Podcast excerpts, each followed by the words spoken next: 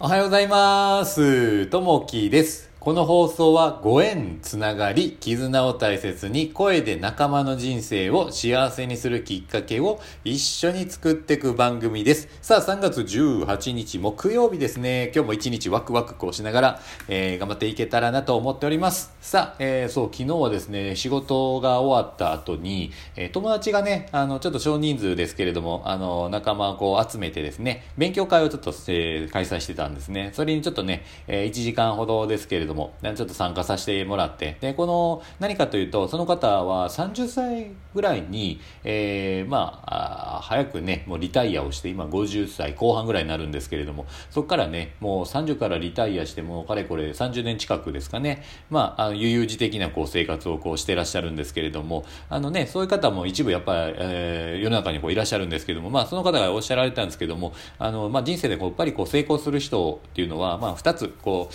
あの、あるなということを、まあ、感じたところがあって、まあ、一つはね、この感謝力っていうところと、もう一つはですね、まあ、あの、時間を、まあ、自分で決めるということですね。あの、そういったことをね、徹底してる人って必ずこうね、やっぱりうまく人生こう、歩んでいけますよっていうふうにおっしゃられたんですけど、まあこれ人それぞれやっぱりあの考え方はあるんですけど、これ何かというと、一つ目のこう感謝力っていうのが、共感これできたなと思ったんですけど、やっぱこういいことがあるとやっぱりありがとうとかですね、あの、感謝したりするんですけど、こう悪悪いことがあったとしても、あの、ありがとうと。えー例えばこう辛いこと苦しいことがあったとしてもその時に何くそと思ったり普通はするんですけどでなくてそれに対してもありがとうっていう形ですね。それに関しても感謝を求めるあの言うと、えーいう気持ちになると。これなかなか難しいんですけどこれをねできるようになるとまたうまくこう人生がトントンって進んだりするんですよ。ということであとはまあ時間軸っていうとこですね、まあ、これあの、まあ、人柄決めるんじゃなくてやっぱり自分で決めた。例えば、えーいついつにこれをするっていうふうに自分で決めてそれに対してこう動ける人っていうのはやっぱりね何かしら次のあのステップに行けるような方ですよっておっしゃられたんです。確かにね、あのこの2つってすごい大事だなと思いながらこういったものをね小さいことからコツコツとねまた自分自身も取り入れていけたらなと思っております。さあ今日のお話なんですけれども、えー我が社の使命ですね。まあ、言葉の力というお話になってきます、えー宮城県気仙沼市で、え電気設備会社を営む S 氏。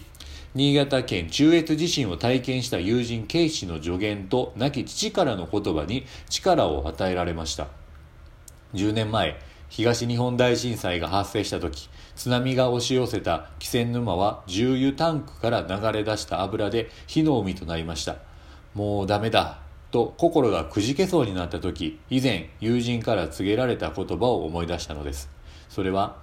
災害が起きた時には電気屋が頼りにされるからねとの言葉です。ほどなくしてお前は何も失っていない。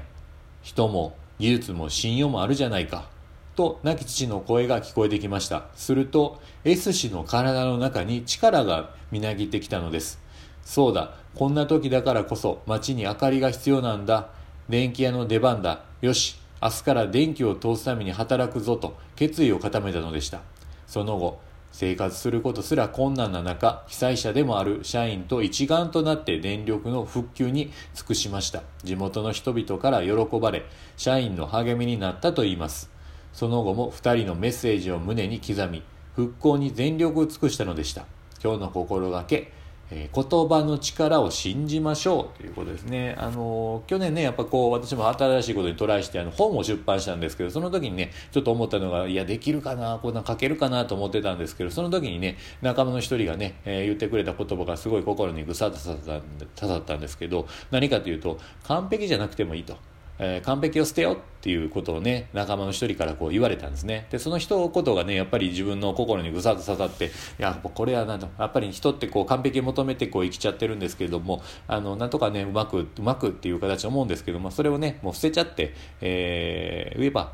もう完璧を捨てるとねあの意外とこうスムーズにポンポンと行動に次に移していけたなというところがありましたね。やっぱこういったあの言葉の、力、まあ、仲間の言葉の力ってすごいね大きいなというふうに感じたところもあります。さあ、えー今日の一言になりますね。あなたの心が正しいと思うことをしなさい。どっちにしたって批判されるのだから、えーエレノアルズ・ベルトさんの言葉ですね。うん、なんでね、あのー例えば物事があった時にですね、あの、まあ、どっちにしてもこう批判もされる、そういう批判されるっていうのが怖いからやっぱり行動を移せないっていうのは結構あったりすると思うんですけれども、やっぱりね、まあ、最後はもう自分で自分を信じて自分がいいと思った方に進めば、それはまず一人自分がいいと思ってることなんで、えー、後悔はないかなというふうに思います。なんで思い切ってね、えー、自分がこれやと思ったところをね、進んでいけたらなと思っております。さあ、えー、今日もね、あの、聞いていただきましてありがとうございます。またあの、いいね、コメントあればお待ちしております。日もね、えー、皆さんにとっていい一日になりますように。じゃあ、またね、バイバイ